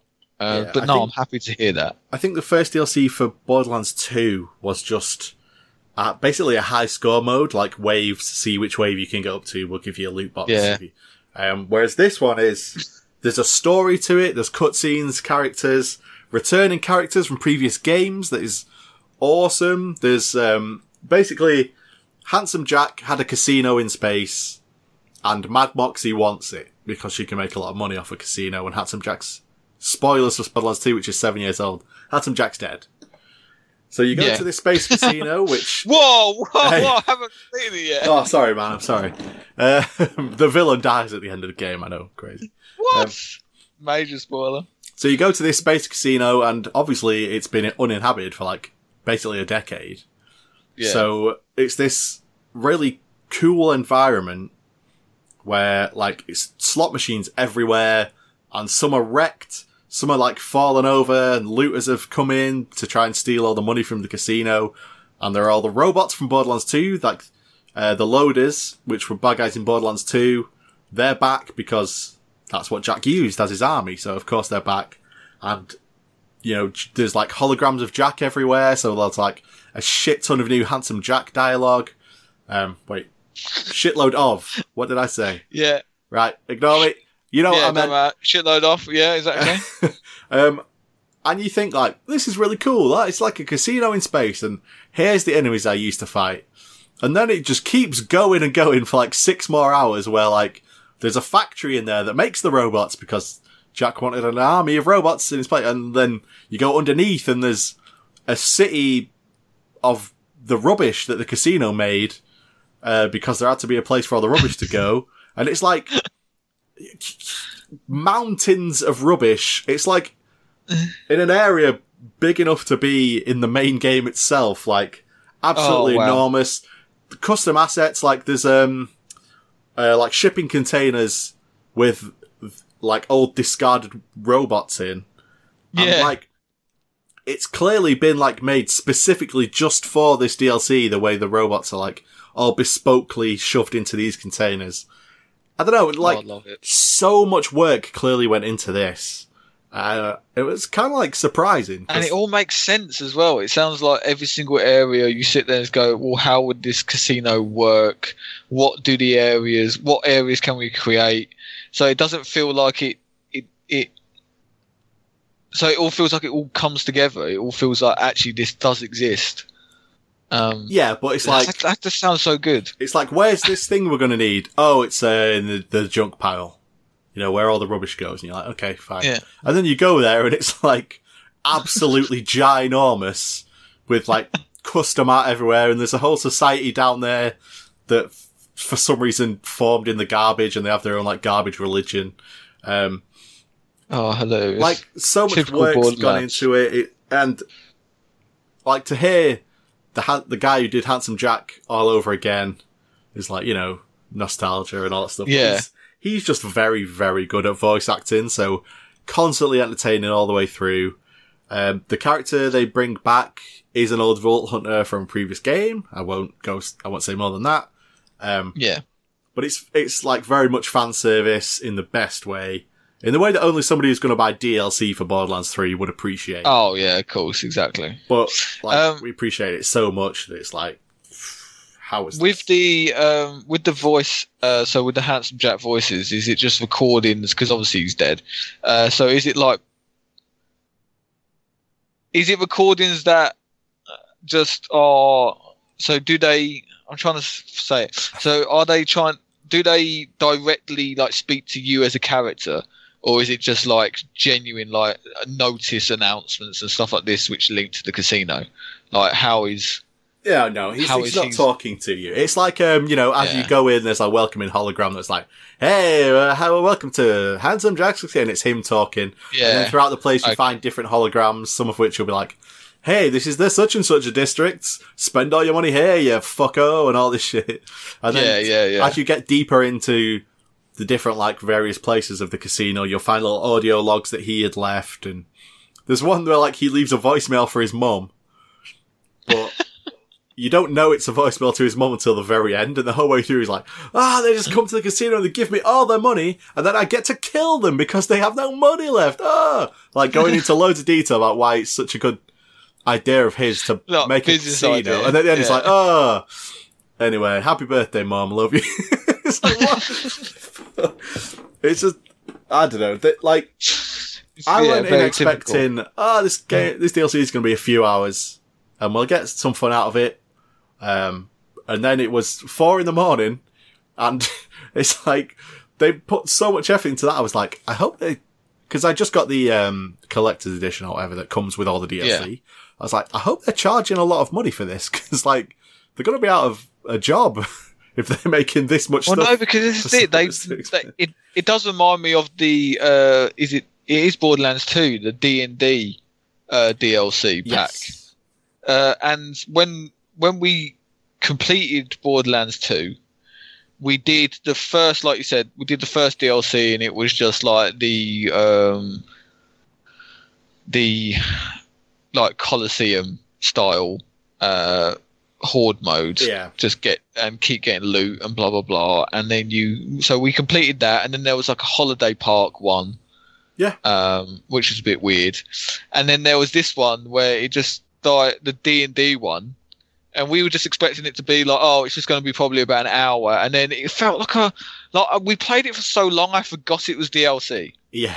Like I was like, because then I remember chatting to someone in a pub with it, and I just went, "What game is it where you're, you're, you know, you." you there's a unicorn that poos out guns, and then everyone just laughed and just went, "Oh no, that's the DLC." And I just went, "I forgot because it was just so in depth and so long that you just you just assume it's a new game." So yeah, kudos to them that they've done it again, and I honestly hope that you know the lesser DLC. Well, how many are planned? Do you know? Uh, I mean, typically they do four. That's what they did for uh, at least two pre-sequel, and I think they did some for one, but I don't quite remember one as well. Um, so for two, the last one was yeah the Tiny Tina's D and D one, which was awesome. Yeah. Pre-sequel, the final DLC they did was it? Did they only do one? I don't know. The DLC they did was called Claptrap's Fantastic Voyage, where you go inside. Claptrap, you get shrunk down, you go inside him. That's really awesome. But those are like the absolute pinnacle of Borderlands DLCs, and it like took them some attempts to get there. Whereas this Hmm. one, like the very first one, is like on par with the best DLC they've ever done. Yeah, so like, the it feels like a mini Borderlands game. Like it's its own Yeah, incredible, amazing. unique location with its own side quest and new guns. And we turned the difficulty up to Mayhem 3 and we were getting tons of legendaries and that's always awesome. And it was like nostalgic as well because you're fighting the same bad guys you used to fight in Borderlands 2 and there's Handsome Jack talking to you and there's actually a decent story goes on using the characters very well. Yeah. And it's like, fucking Borderlands 3 is fucking great. Fuck anyone who says shit about Borderlands 3. banging. I think this is it. Like, um, it'll be a game, and again, I think it's because I've got, but I, I've got so much to play. Yeah. That I look at the price of it, and I'm just like, oh, I can't, because again, I'm playing it with people, and you go, oh, uh, how am I going to convince people to play or to buy this? And this is so expensive. Um, but I think, like I said, if I get through the games in which I've got on my list, and then I'll be more interested in getting games like Borderlands 3 and, you know, maybe even completing Gears of War 5. But, Yeah. you know, that's that's it. And I've heard so much good stuff about it. And actually, the only bad stuff is kind of intentional. They're just like, oh, the villains are so fucking annoying. And you sit there yeah, but the villains in every Borderland games are fucking annoying. Yeah. I said that's the whole point in them. Um, it's kind of like a, a trope by now.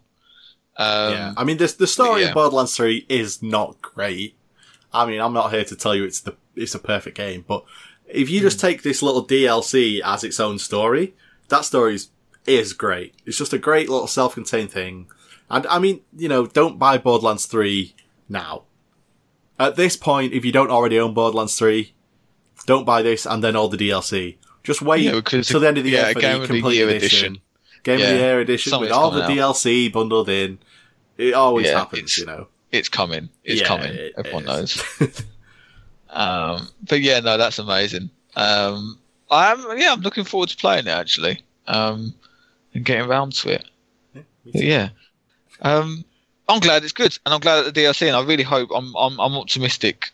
Actually, if they started off that well, hopefully they just don't go downhill and go. Here's another battle simulator. Yeah, you- on. It's a hard oh, no, no, no. Um, so uh, I think I remember talking about um, nostalgia or the Mhm. power of nostalgia. I think last year, um, and I and I'm pretty sure I arrogantly was like, "Oh no, no, no, nostalgia doesn't really work on me." Uh, you know, I'm not really that. And uh, yeah, I, I fucking lied. Um, I uh, the only games that I've been playing recently are completely nostalgia filled. Okay. While I sit down. So, Oh, I just want to oh, settle in for some for some Dave nostalgia. Uh, Dave nostalgia. So we're talking uh, PlayStation One, and um, more specifically, so last year, 2019, MediEvil came out. Oh yeah. And oh my god, what a game! I remember playing MediEvil on a demo disc and genuinely being quite scared of it. Uh, I was young. I was about seven. But I remember playing it and being like, oh god, this is actually quite freaky. And then again, playing it at about 12 on the PlayStation 2 and then being like, oh, this isn't bad, but never really completing it. So I never really understood the uh, the story of it again or the premise. So when MediEvil Remastered came out, and I was like, "Oh, and I'll give it a bash," and I, I fucking loved it. Like I remembered more about this game than I remember like, than I thought I would. Um, everything about it though, and again, your mind plays tricks on you uh, when it comes to uh, remastered games Mhm. because you see it and you go, oh, "Didn't it always look like this?" It definitely didn't. and then I was like, I too No. played that demo disc, mate. It did not. like, look like fucking no. It didn't at all in the fucking slightest. MediEvil is a perfect example of this, and I think Halo Master Chief Collection did a good uh, go at this as well, where um, in Halo you could press the back button and go back to um, old graphics. Oh yeah. Do you remember that on the first? It's the it's the anniversary edition. That's it. It's the anniversary edition of uh, Halo One and Halo Two, Yeah. and you were able to press the back button and go back to the Xbox One or the original Xbox graphics, and you were just like, "Oh my god, this was so flat." It was seamless though, right? Um, switching between was graphics seamless. was like seamless. Why Yeah, haven't more like games Blink. done that? It was like you blinked literally. Like the screen would go black for like uh, less than you know a second and then fade back in. And it would just be bad graphics. And you're like oh shit this was so smooth. Um and yeah it was fantastic. And the MediEvil does a similar thing um where if you so i loved it and I went through the game and did all the secrets, all of the uh, challenges, and everything. And then if you complete uh, all the challenges, you get. They said, "Oh, a super secret has been unlocked on the main menu," and I genuinely didn't know that this was going to happen. Um, so I did all the secrets. I then completed the game. So I did all the secrets before I did the final boss. Okay. Um, and then I did the final boss, and it just after that, the credits roll, you go back to the main menu. Um, and right at the bottom, it says play original game. Oh. So when you unlock all the, so pretty much when you platinum the game, uh, hidden inside the game is the original PlayStation 1 game.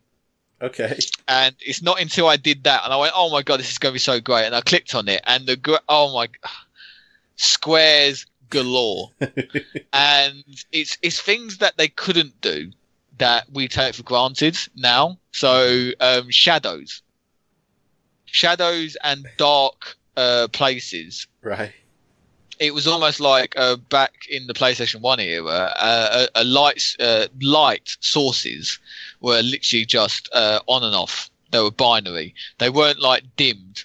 So you couldn't have like texture where like say if you're in a cave and I've got a torch, uh, the light will spread out and it's it's not complete darkness. No, in uh, the MediEvil um, uh, PlayStation One, it's when you go into a dark area, it's literally just black, Okay. and when you go into a light area, everything's in color. There's literally just like that binary of, and it's almost like in some cases there's like this straight line on the floor where there's the dark area, and there's and the light area. There's no bleed between the two areas, and it's not until like you kind of go back to that do you understand. Holy shit, they've done an amazing job of revamping all of this, um, but still keeping that nostalgia feel in the controller. Like everything works as I remember it, but I can guarantee it has been improved. I can guarantee it's smoother, the camera works better, the fighting works easier, everything works quicker. Uh, the voice acting in this is amazing. So previously, um, like the uh, the gargoyles in MediEvil had kind of had limited dialogue and Okay. a lot of it was text but now all of it is fully voice acted. All of the characters are individually designed less copy and pasting. Um, everything about it has just been like meticulously like revamped and if anything everything about it kind of and it invites you to play it to its full capacity I think uh, games like this really utilize trophies and achievements really well Uh huh. as a way to like entice you into experiencing the whole game. And I think a lot of modern titles kind of just miss that point. I feel is that like little things like fun achievements. There's like really stupid weapons in MediEvil. One of them is called the chicken drumstick, and you literally it's a chicken drumstick.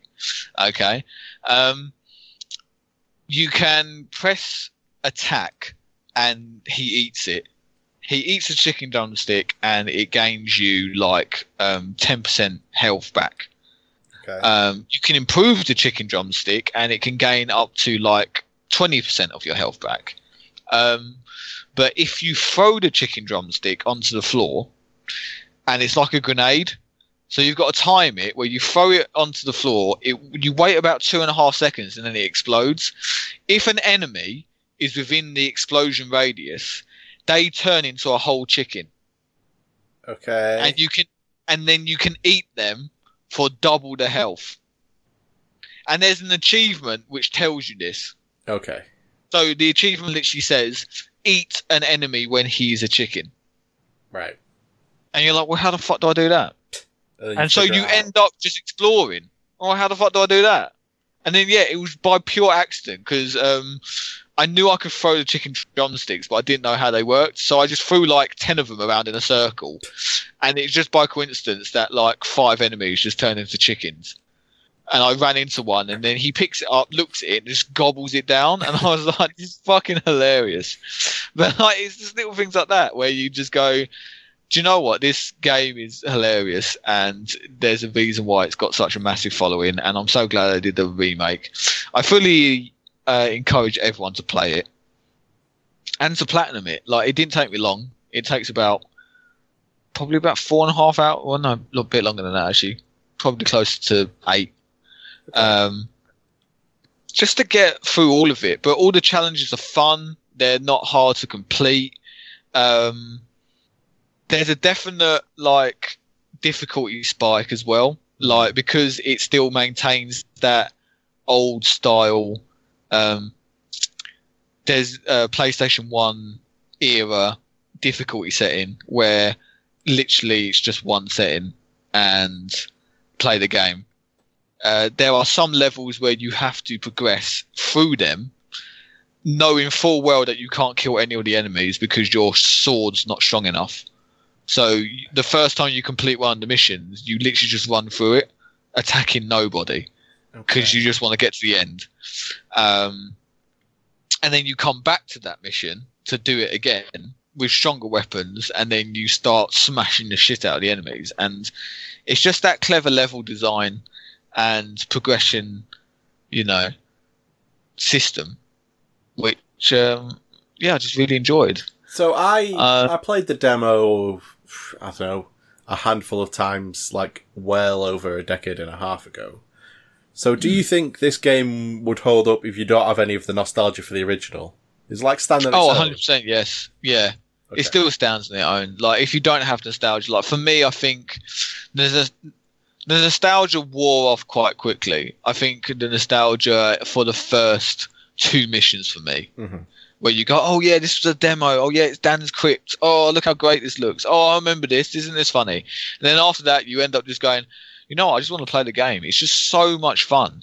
Um, it's that classic mix between puzzle solving, just fighting en- enemies, having strategies for certain enemies, and then accepting that actually I'm just going to get hit, um, button mashing galore sort of stuff. It's just fun. It's cartoony. It's well designed. It's well voice acted. It's funny. Um, Dan's reactions are great because obviously he's a skeleton. He's got no he's got no lower jaw. That's the joke. So people talk to him and he can't talk back. Okay. Um, so he just grunts at them, and then they look at him and really confused, and then they realise, oh, you don't have a jaw, so of course you can't make words. and it's like it's like an ongoing gag, but um, but it's funny every single time it hits, and it's just it's just fantastic. Honestly, I would definitely recommend, even if you don't know the game, I'd recommend picking it up. And it's one of those casual gameplays. Um, I'm not going to lie, I got frustrated at a lot of things. Um, I think the difficulty of it is uh, challenging enough, but not painfully challenging where you're just going to quit. Um, because it's just it's unforgiving in nature of uh, if you die in the mission, you just start right at the back at the start. Right, right. Well, it's yeah, it's, So- it's game design from twenty years ago. This is it. It's game designed for 20 years ago, and there's there's no autosave feature uh, in the missions. So Right. when you quit the main menu or the title screen, uh, that's when it autosaves. okay. But there's no autosave in the mission. There's no checkpoint system. So um, it is every mission that you do is a one hit run, and it. I'll be honest, it took me a while to get used to that again. Um, but once you're in that zone again, you really start to enjoy the challenge. To go, oh yeah, shit, how did I? And there because there's a lot of backtracking in the game, um, you start learning how to complete missions quickly, and especially if you want to like 100 percent it. Um, it's just yeah, I, I enjoyed it massively, and I've now moved on to Spyro: The Reignited trilogy. So I'm currently completing the first Spyro game, and to be fair, yeah, for about twenty pounds, you get three remastered games, hmm and that's that's, that's fucking good quality. you know, that's that's good value for money. Um, and like I said, similar like nostalgia took me to um, buy it because I played Spyro three like religiously, Okay. um, but I never played the previous two games. Um, and so experiencing it for the first time and just going, oh, look how great Spyro looks, and but the gameplay in it is that level of challenge which is so old, and like you said, it's because it's it's twenty year old game design. Like the restrictions back then, um, forced them to make a game like this Yeah. but the gameplay still holds up. The only thing that they've improved is the control system and the graphics and the voice acting and just the aesthetically pleasing stuff. Um, the gameplay as its core is the same, and it shows a lot that it still holds up and is entertaining. Like I've I've kind of missed that casual platforming adventure game Uh-huh. uh, you know, like Banjo Kazooie, like Mario, where you don't really have the pressure to do anything. You're just doing it to enjoy it. Um, and there's that there's that nice level of challenge where you can you can still enjoy it. There's still things which are difficult. You're still gonna like get hit and die, but it doesn't force you to quit Right. um, yeah, I'm just really enjoying it. So I'm going to get through those three games. And yeah, loving it. Nostalgia really does ring true to me. I'm not immune to it, it appears. Cool. I've So, kind of yeah. been hankering for like a Dark Souls type of game, you know, a game where I can really Yeah. spend two dozen hours on, level up a character, find a build, something that's a bit tough, but there's not really anything in that vein. I guess Nioh. No. Yeah, I was about to say there's Nioh. Um, for that sort of gameplay, though, again, not really challenge, but uh, Monster Hunter. But you've been playing that as yeah, well. yeah, I've- I, I play. Um, um, yeah, Nioh. Nioh 2's coming out, so Nioh might be a good shout. I mean, the Dark Souls people are bringing out a new game in theory this year. Like Elden Ring, they released a trailer for. Yeah, like, I've heard that. year. Yeah, I don't know. Um, just you know, they um, Sekiro didn't scratch that itch, so it's just Yeah, of this is present in my mind. They're like, "Ah, I, I want something along those lines. have you played Nioh? Nioh. Nioh. No, I haven't. I don't own it, so I, I don't want to spend money. I'll find someone who has it. Uh, God, if only there was a renting system. nah, Fuck. No, there's no renting system. Right. Uh, you got no choice, mate. You're gonna have to steal it. Okay, yeah, I agree. Right. Work on that. Uh, steal that. But no, honestly, if you uh, did you ever play Spyro? Nah, mate, I was a I had an N64, mate. I had Mario. Oh, you had Mario. Do you know what? Do you know what? Yeah, I actually almost had a hankering for that as well. I had a hankering for a Mario game. Do you have a Switch? No, Dave. I don't have a Switch yet, and there's two games. Well, there's well, there's a lot of games on the Switch which I'm really uh, wanting to play, but um, I I don't think I've played a Mario game since Sunshine. No, come on. Don't be don't be silly, Dave. Don't Yeah, don't be like a playing silly platforming buggers. one. No, I mean it. Like a platforming Mario game. I think Sunshine was the last one that I played. What? Did you not have a Wii? Uh, yes, we did. Um, Didn't play Galaxy. No, we didn't. Oh my god, Dave! Whoever has that Wii, get it. Buy Mario Galaxy or Mario Galaxy Two or both. Fucking get on that shit. Is there a Wii U? No. Buy a Wii U for 10p off anyone who has one. Fucking just ask someone for their Wii U, and they'll pay you to take it off their hands. Dave, Um, Dave, yeah. I think you might Hey. be able to get it on an emulator. Really? Don't tell anyone tell- I told you. Shh, shh. But yeah, I feel like I need yeah that sort of. After playing these games, I just go, you know what? I fucking and and, again, I've watched Luigi Mansion too, and I remember playing Luigi Mansion on the GameCube and fucking loving it. Uh-huh. and just going, I love these sort of games. I love these really casual challenge where you don't really you don't have the pressure of like an online competition or you don't have the pressure of you know um like a, a like a really intense gears of war style um playthrough.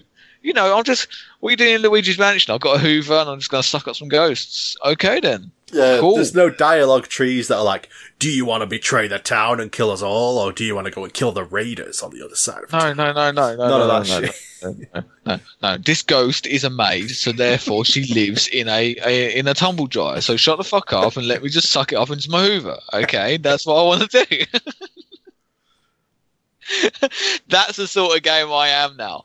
In my old age, or as I get older, okay, uh, I I actually get younger in my wants and needs. So my interests are actually like juvenile now. What do you want? I want a really cartoony platformer where I can yippee as I triple jump up into a platform. What if they put Spyro in Smash? Oh wow.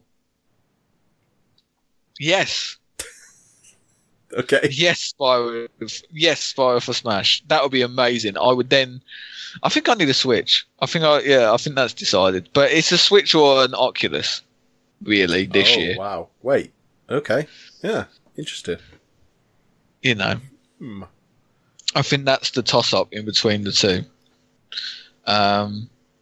So yeah, let's see what the year brings us. But yeah, I, I- I've, I've I've loved the nostalgia trip. Uh, really excited to just complete it and, and, and have that casual feel. And then, like you said, um, I might either be able to acquire a Wii from work, but I don't think I've got the component input anymore. Oh, right. Do you know? fucking. There's no there's no SCART lead on the back of my monitor, so or any of my televisions have SCARTs. Yeah, So- maybe getting a weave to work would end up costing like 400 quid. buying a fucking an adapter. Um, but yeah, like playing that those those those sort of platforming games, I I think I'm just gonna fucking love it. Cool. Um, yeah, so I I think I found my niche, and yeah, I'm gonna go I'm gonna go do that. But I also have I also have Spider Man and Shadow of the Colossus to play.